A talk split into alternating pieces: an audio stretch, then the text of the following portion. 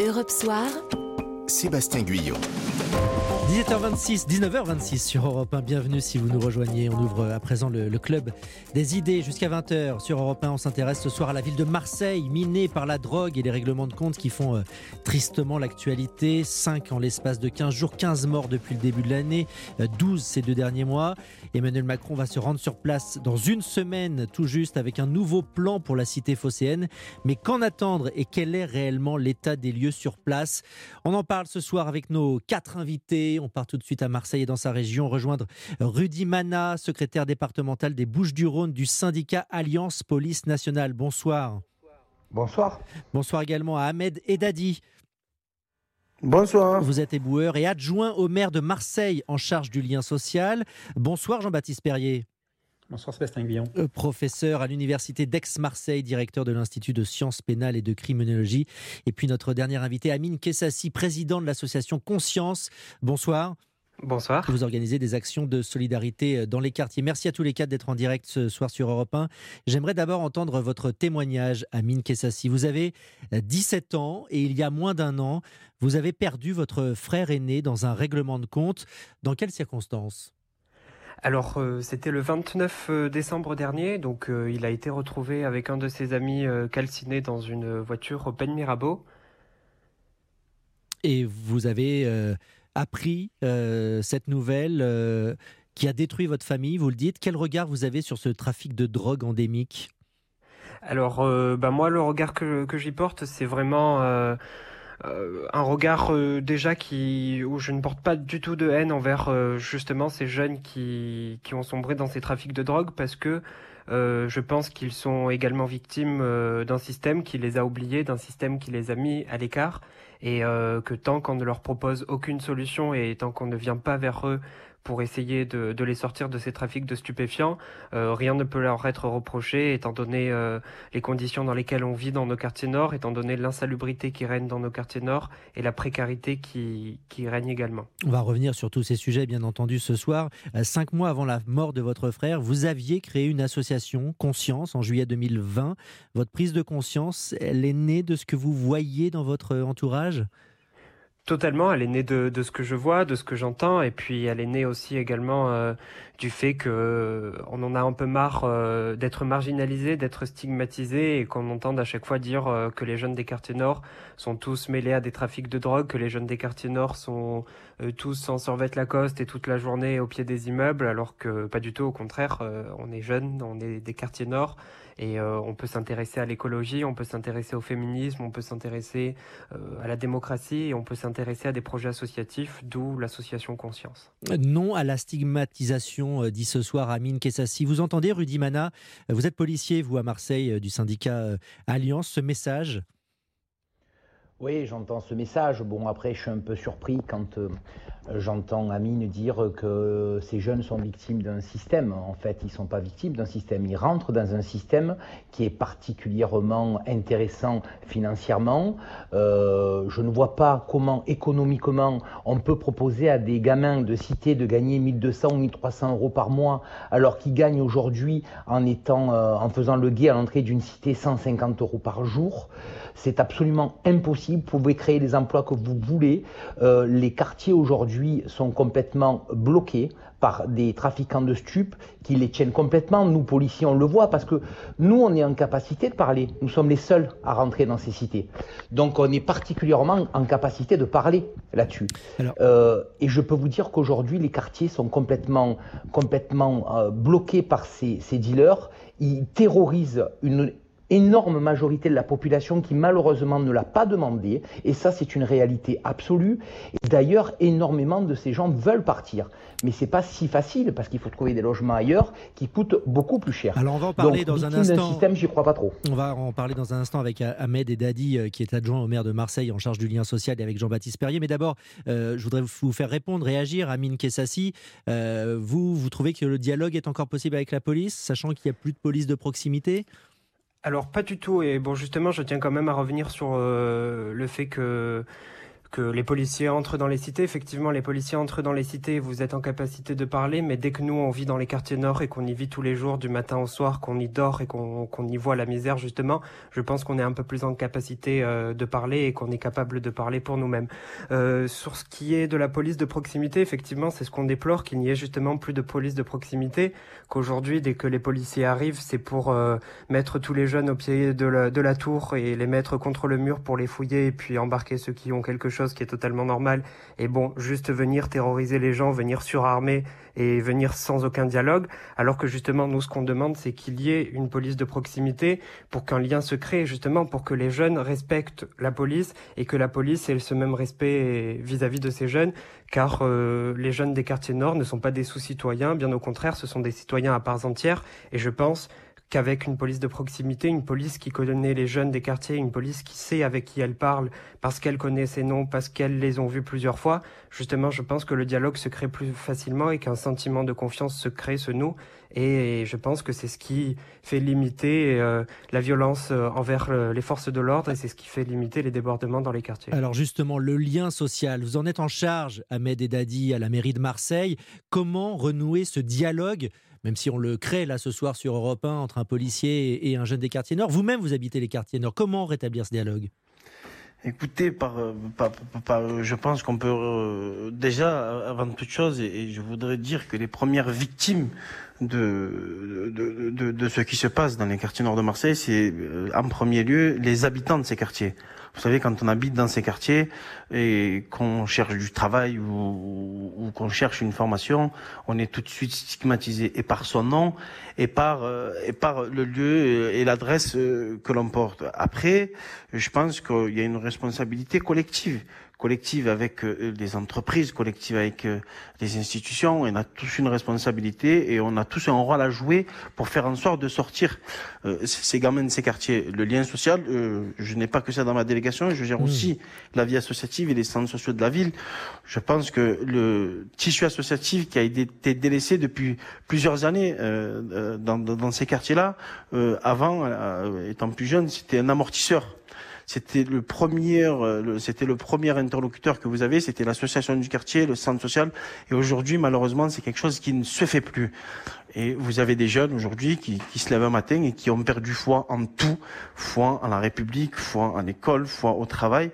Et je pense que c'est très compliqué. Et le travail aujourd'hui que la mairie de Marseille euh, souhaite faire, c'est ce que je m'attelle depuis plus d'un an, c'est d'aller au contact de ses habitants, de réussir à se mettre autour de la table et d'essayer de trouver en fait des réponses collectives.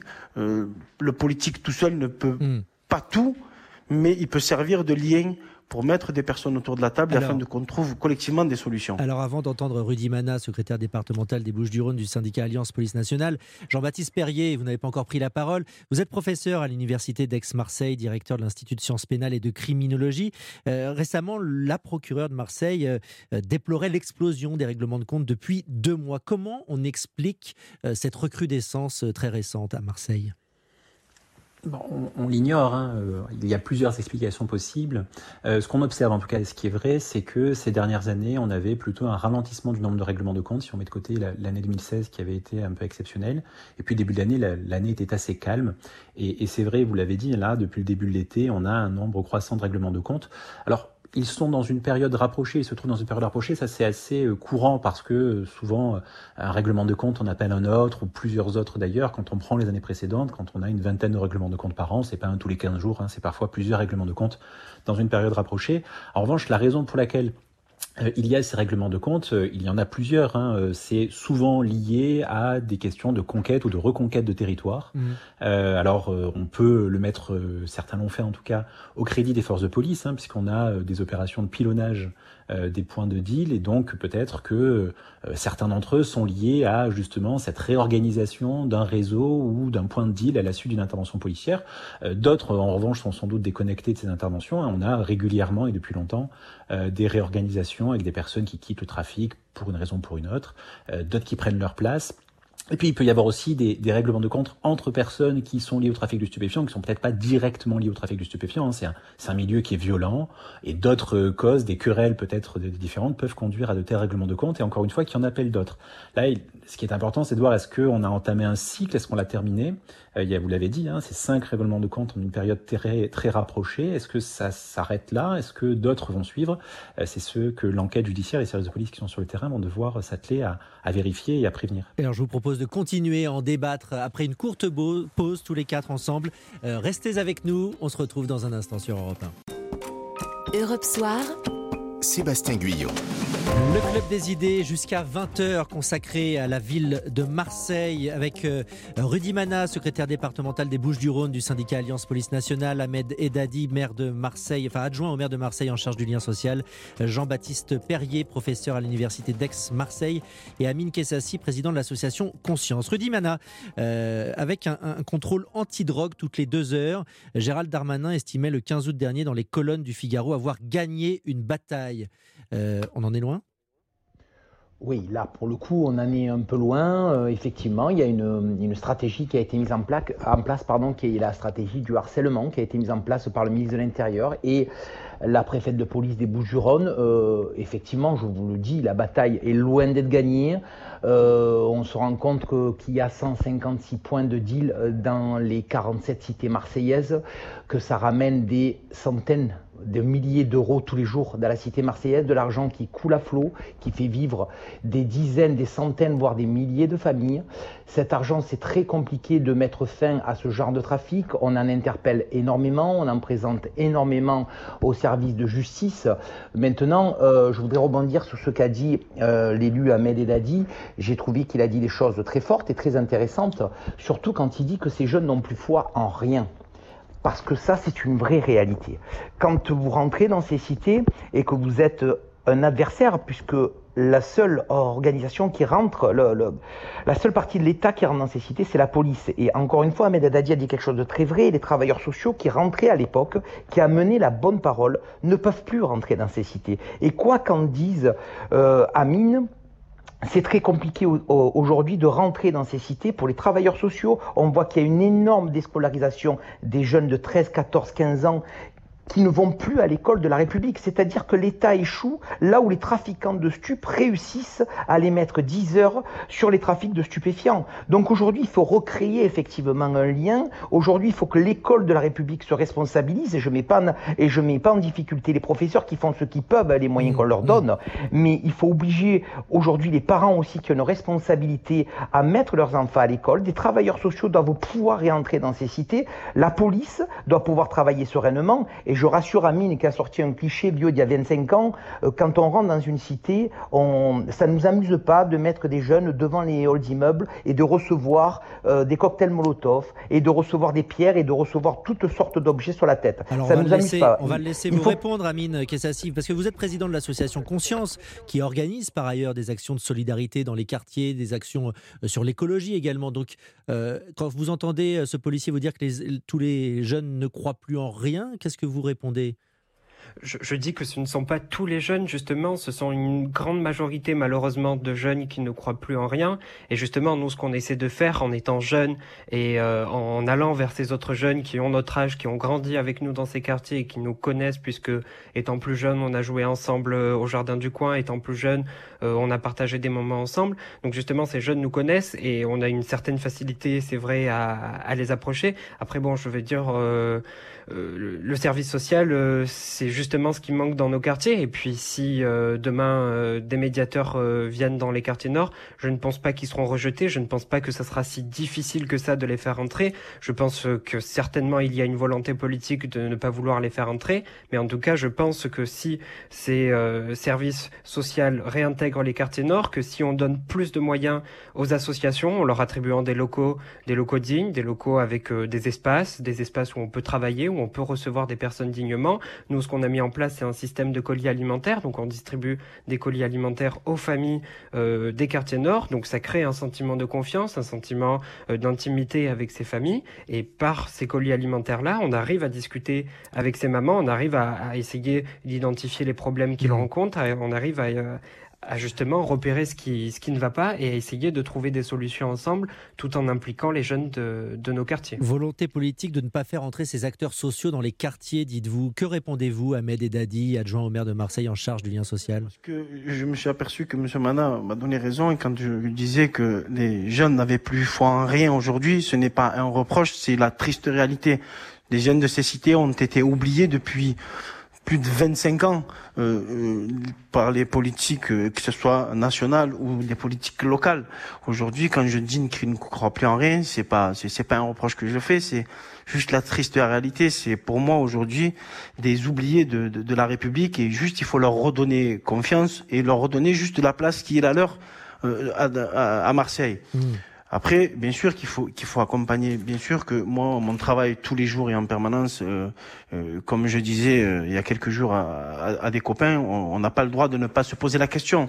Aujourd'hui, ce qui est dramatique, c'est que les morts sont de plus en plus jeunes et il n'y a pas que des trafiquants qui se tuent entre eux. C'est qu'aujourd'hui, vous avez des dommages collatéraux des personnes qui sont là. Euh, au début, alors les, les, les ça, ça, se faisait la nuit. Aujourd'hui, ça se fait en plein jour, à côté d'une école, et on ne peut pas ne pas se, on peut pas ne pas se poser la question. Aujourd'hui, quand vous habitez dans les quartiers nord, même si vous n'êtes pas dealer de drogue ou quoi que ce soit, vous, vous êtes peut-être susceptible de prendre une, une, balle perdue, malheureusement. Euh, on a vu ça euh, il n'y a pas long, si longtemps que ça, une fille de 17 ans sur Septembre-les-Vallons, qui est juste un dommage collatéral de, de, de, de, ce trafic. Après, oui, il faut accompagner ces jeunes, il faut leur redonner confiance, il faut aller parler avec eux. C'est un travail de fourmi. Il faut leur redonner confiance en la République. Euh, voilà, il faut juste leur redonner la place qui est la leur, quoi. Leur dire, écoutez, vous êtes aussi des enfants de la République, mmh. que vous êtes, euh, voilà, vous faites partie intégrante de, de, de ce pays. Prenez votre place. Le souci, c'est que dans ces quartiers-là, on a souvent et, et, et, un peu trop parlé à la place de ces, de ces habitants, de ces associations. Et je pense qu'il faut aujourd'hui leur donner la parole. Et c'est pour ça qu'on donne la parole ce soir sur Europe 1 à, à toutes très bien, les non, personnes. Euh, Jean-Baptiste Perrier, euh, des victimes de plus en plus jeunes, dit euh, Ahmed Edadi. C'est ce que vous constatez, vous, euh, professeur à l'université et directeur de l'Institut de sciences pénales de criminologie à Aix-Marseille? Alors, ce qu'on observe en effet, c'est qu'il y a, depuis quelques années, hein, c'est pas ces derniers mois, c'est une tendance, un rajeunissement des participants au trafic qui a plusieurs explications. Euh, D'abord parce que euh, il y a sans doute des recompositions, ce que je disais tout à l'heure, hein, des personnes qui participent au trafic, qui, parce qu'ils sont incarcérés ou parce qu'ils ont été victimes d'un règlement de compte ou pour d'autres causes, euh, n'y sont plus. On recrute et on recrute de plus en plus jeunes parce que euh, c'est aussi un, secteur euh, concurrentiel. Il faut, il faut, faut presque employer des mots de, de l'entreprise. C'est devenu euh, presque un secteur professionnel. Hein. Euh, et, et, plus on est jeune, moins on est cher. Donc il y y a aussi cette raison-là. Et puis donc on, on, le, on, le, constate. Et donc c'est pas surprenant s'il y a des règlements de compte entre participants au trafic du stupéfiant. Hélas, que si les participants sont plus jeunes, que les victimes soient plus jeunes. Mmh. Voilà. Ça c'est un point. Ça, juste un mot. Ce problème aussi, c'est que le rajeunissement des participants au trafic s'accompagne souvent d'une plus grande violence, hein, parce que ça c'est une, une, une, règle qui n'a pas besoin de faire beaucoup d'études, mais, mais, plus on est jeune, plus on est impulsif, plus on est violent, et après mmh. en maturité, euh, on gagne avec les années. Euh, et, et, donc c'est aussi un lien qu'il faut faire et sur lequel il faut, il faut réfléchir. Alors Gérald Darmanin avait promis 300 nouveaux policiers pour Marseille en 3 ans. Euh, Rudy Mana, je crois qu'une environ 80 d'entre eux sont déjà arrivés. Euh, plus de policiers, c'est ce qu'il faut ou c'est un problème plus profond selon vous, euh, euh, secrétaire départemental des Bouches-du-Rhône du syndicat Alliance? Très clairement, euh, plus de policiers, c'est toujours utile pour la sécurité de nos concitoyens parce que quand vous êtes dans une rue à Marseille, vous préférez croiser trois policiers que, que trois délinquants ou trois voyous qui vont vous arracher la chaîne. Donc ça, c'est une certitude que plus on aura de policiers, plus ce sera intéressant. Maintenant, si on croit que parce qu'on va mettre 300 policiers supplémentaires, ça va résoudre le trafic de stupes à Marseille, alors là, pour le coup, on se trompe complètement. On se trompe complètement parce que l'argent que ça ramène, euh, la, la, difficulté de la tâche, et puis surtout, il va falloir prendre ce problème à bras le corps, mais de toutes parts. C'est-à-dire qu'il faut que toutes les institutions, comme je les ai citées tout à l'heure, s'allient à la police pour pouvoir, pour pouvoir essayer de résoudre ce problème. Je vous ai cité l'éducation nationale avec la déscolarisation croissante de ces enfants. On parle de réinsertion, mais vous vous rendez compte que des enfants de 13, 14, 15 ans ont quitté l'école. Mais comment vont-ils pouvoir se réinsérer s'ils vont à l'école alors qu'ils ne sauront ni lire ni écrire? Euh, Ensuite, ces travailleurs sociaux, j'insiste là-dessus, parce que moi je crois au message que passent ces travailleurs sociaux. Très honnêtement, j'y crois. Et j'insiste aussi sur le fait de dire qu'aujourd'hui c'est super compliqué pour eux de travailler dans les sites parce qu'ils sont pris à partie, parce qu'ils dérangent le quotidien et la tranquillité des réseaux de stupéfiants. Et la dernière éta le dernier étage, cette mhm. fusée à quatre étages, mhm. c'est cette justice. Il va mhm. falloir que la justice, on lui donne des moyens. Alors Eric Dupont-Moretti est venu apporter des moyens. Apparemment, il y a des doutes sur ce qu'il a annoncé, puisque le syndicat de la magistrature... place au magistrat. Hein. Exactement. Et, il faut, il faut aujourd'hui pouvoir condamner fermement les vrais, les vrais euh, trafiquants de stupes. Pas ces jeunes de 14 ans qui font les gays, on est bien d'accord, mais les vrais trafiquants de stupes qui utilisent ces gamins, qui utilisent ces, ces, ces gamins de 13, 14, 15 ans pour faire le gay, ces jeunes de 16, 17 ans pour vendre. C'est ces gens-là qu'il faut condamner. Mais il faut les condamner lourdement. Alors s'il manque des places de prison, mm. eh ben, vous savez quoi, ça fait 30 ans qu'ils nous vendent de cette soupe. Il manque des places de prison Personne n'a trouvé une solution pour, en créer. Ah ben alors à ce moment-là, il faut prendre le problème à bras le corps et essayer d'en créer très rapidement. Quatre étages de la fusée, je vais en retenir un. Euh, euh, Ahmed Edadi, adjoint au maire de Marseille en charge du lien social. C'est sur les volets associatifs et territoriaux qu'il faut, qu'il faut mettre le paquet désormais? Ben, il, faut, il, faut, il faut remettre le paquet sur le dialogue déjà. Hmm il faut aller à la rencontre de ces associations. Moi, euh, euh, rapidement, je me suis aperçu que certaines associations n'avaient jamais interpellé euh, la ville de Marseille parce qu'elles étaient peut-être dans un mauvais secteur de la ville, parce que voilà, moi mon travail aujourd'hui, c'est de les réunir de se mettre autour de la table, ce que je, je suis en train de travailler pour une réunion euh, avec le tissu associatif marseillais, afin de pouvoir se mettre autour de la table et de dire, voilà, aujourd'hui, vous avez une institution qui est la ville de Marseille, qui est là pour vous accompagner, pour vous écouter et pour trouver des solutions collectives. voilà, la ville de Marseille toute seule ne peut pas euh, se substituer déjà aux, devoirs régaliens de l'État. Alors justement, Emmanuel Macron est attendu dans une semaine tout juste à Marseille. On va parler de cette euh, visite du chef de l'État, ce que vous en attendez, les moyens qui seront mis en place. À tout de suite. Europe Soir. Sébastien Guyot. Y a-t-il des générations perdues à Marseille? C'est le thème de notre club des idées ce soir jusqu'à 20h. On va parler de la visite d'Emmanuel Macron dans une semaine et de ce plan peut-être à un milliard d'euros de, qui devrait être annoncé. Mais avant cela, Jean-Baptiste Perrier, j'aimerais vous entendre euh, sur cette explosion de la délinquance et des, et des règlements de compte. Est-ce qu'on peut y voir un lien, vous qui êtes professeur à l'université d'Aix-Marseille et directeur de l'Institut de sciences pénales et de criminologie, avec une ramification internationale plus importante? Pas nécessairement. Alors, ce qu'on sait, c'est que évidemment le trafic s'internationalise, euh, même si les filières sont connues. Euh, ça travaille pas. Enfin, les, réseaux de trafic de stupéfiants travaillent avec des fournisseurs qui sont connus. Essentiellement sur Marseille, c'est le Maroc hein, euh, qui, qui, est le fournisseur principal du, du cannabis, par exemple, marseillais, enfin que l'on trouve à Marseille. Mmh. Euh, en tout cas, le, fait que le trafic s'internationalise ne signifie pas nécessairement qu'il y aura plus de règlements de compte. Il y a une question de rentabilité qui a été évoquée derrière, il y a une question aussi de violence, et puis il y a aussi, ça a déjà été dit par plusieurs de, de, de vos invités, euh, ce sentiment d'abandon que peuvent avoir certains qui euh, poussent les participants au trafic à, bah, quelque part, investir pleinement ce rôle de trafiquant, de dealer, de guetteur à défaut d'autre chose, alors je ne sais pas s'ils en sont victimes ou s'ils en sont responsables, euh, mais c'est vraiment sur ce terrain-là qu'il faut qu'il faut jouer. Ça a été dit, hein, des policiers supplémentaires, c'est utile, il ne faut pas au contraire le, dénoncer, euh, mais euh, c'est tout, tout l'État et les services publics qui doivent revenir euh, au sein de ces quartiers. Euh, on, on, parle des associations, il faut aussi parler ben, de la santé, de la justice. Il y a des expériences qui ont été menées. Il y a un, centre de santé, un espace médical qui a été ouvert dans les quartiers nord de Marseille. Ça se passe bien. Euh, une maison de la justice et du droit aussi qui a été ouverte. Et puis l'espace santé, ça permet de remettre des médecins, de remettre du lien social aussi dans ces quartiers. J'en parle volontiers parce que c'est le docteur Anne Galini, qui est ma belle-mère pour l'anecdote, qui l'a, qui l'a ouvert. Et ça se passe bien. Et, et finalement, évidemment qu'il y a du stup autour. Il s'est déplacé. Hein. On n'a pas éradiqué le trafic de stupéfiants parce qu'on a ouvert un centre médical. Mais euh, les habitants ont désormais le sentiment d'être moins abandonnés. C'est tout ceci euh, sur lequel il faut insister. Alors, euh, Emmanuel Macron est donc attendu dans une semaine tout juste à Marseille. Rudy Mana, qu'en attendez-vous de cette visite présidentielle, vous qui êtes policier à Marseille, dans les quartiers nord notamment? Alors qu'est-ce que j'en attends? C'est quand même en, tout cas, on est ravi que le président de la République en personne se déplace à Marseille. Euh, ça veut dire qu'il a compris la difficulté du problème et seul le président de la République peut impulser un grand plan euh, et autoriser et permettre à toutes les autorités publiques de l'État de travailler ensemble. Seul lui peut le faire. Donc il vient la semaine prochaine, on va voir ce qu'il va annoncer, il va certainement mettre de l'argent, J'espère qu'il va rajouter des policiers, j'espère qu'il va donner des moyens à la justice, mais j'espère qu'il va comprendre véritablement cette souffrance, les difficultés des policiers de travailler dans ces quartiers.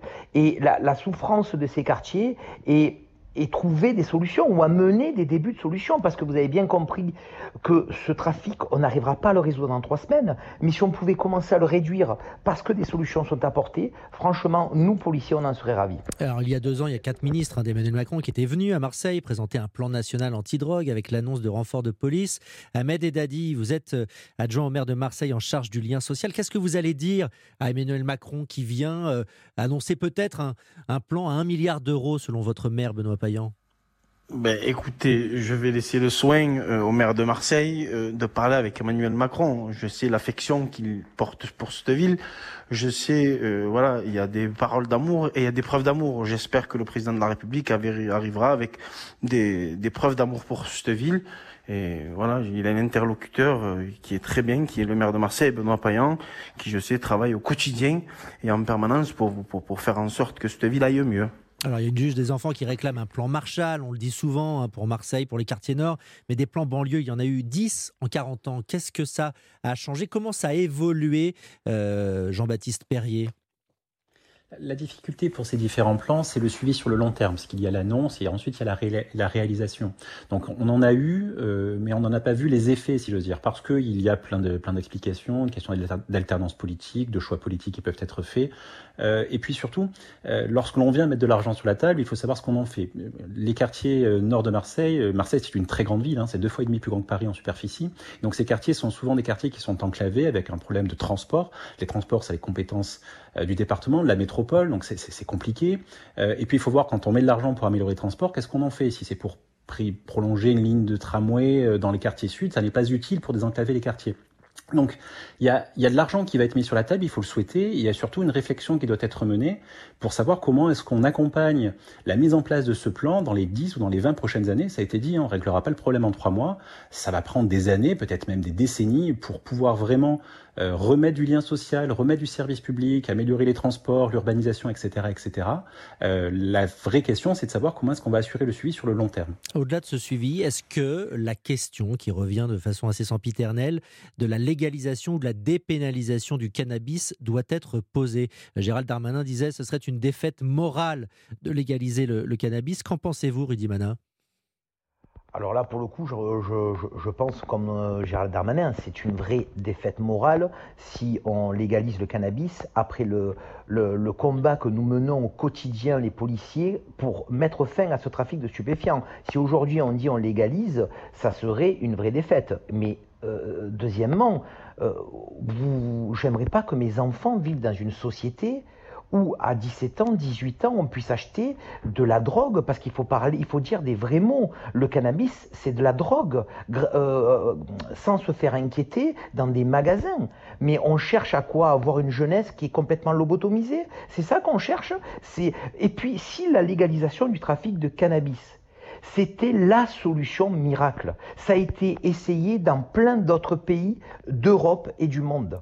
Beaucoup sont revenus en arrière. Si c'était la solution miracle, vous pensez bien qu'on l'aurait mise en application depuis de nombreuses années. Sauf que peut-être Jean-Baptiste Perrier va vous répondre que au Portugal, aux Pays-Bas, au Portugal, aux Pays-Bas, au Canada. Tout le monde est beau et tout le monde il est gentil. Non, c'est pas le cas. Il faut prendre le problème à bras le corps mm. en ayant du courage, de la conviction et montrer que l'État est fort et arrêter de laisser penser à tous ces jeunes que l'État est faible. Avec, en montrant que l'État est fort, en amenant des solutions, en amenant de l'argent, on trouvera des solutions. Certainement pas en légalisant le cannabis. Une réponse, Jean-Baptiste Perrier, au contre-exemple euh, portugais, euh, néerlandais, alors, déjà, il n'y a pas d'exemple de, pays qui ont fait machine arrière sur la, sur la dépénalisation du, cannabis. Il y a deux niveaux. Il y a la question de la dépénalisation et de la légalisation. Absolument. La légalisation, c'est l'organisation légale de la vente du cannabis. C'est un choix que certains États ont ils sont peu. Effectivement, il y a des États qui ont dit que ça a rapporté moins d'argent que prévu, c'est le seul bilan négatif que certains ont fait. Et puis la dépénalisation, qui est le choix un peu plus fréquent,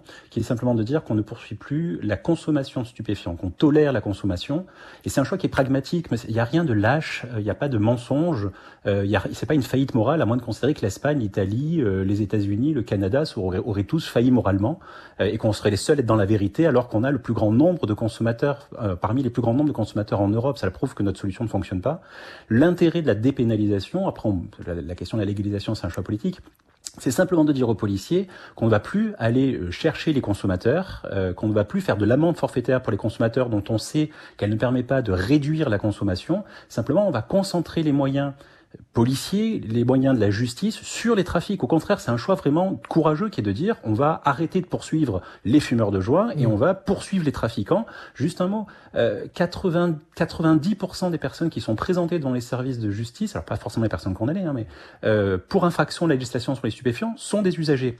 Euh, si on retire cela de la chaîne pénale et qu'on concentre les moyens sur la lutte contre les trafics avec des choix courageux et ambitieux, là on va pouvoir peut-être avoir des solutions plus efficaces parce qu'on n'a pas les moyens de tout poursuivre de la même façon. Jean-Baptiste Perrier, merci. Malheureusement, on arrive déjà à la fin de, ce débat, de ce club des idées. Euh, merci pour ce débat passionnant. Jean-Baptiste Perrier, professeur à l'université d'Aix-Marseille. Ahmed Edadi, euh, adjoint au maire de Marseille en charge du lien social. Rudy Mana, policier, secrétaire départemental des Bouches-du-Rhône du syndicat Alliance. Et Amine Kessassi, euh, jeune de 17 ans, président de l'association Conscience. On a rétabli euh, en quelque sorte un petit peu le, dialogue ce soir, j'en suis ravi. Euh, merci à tous les quatre et très bonne soirée.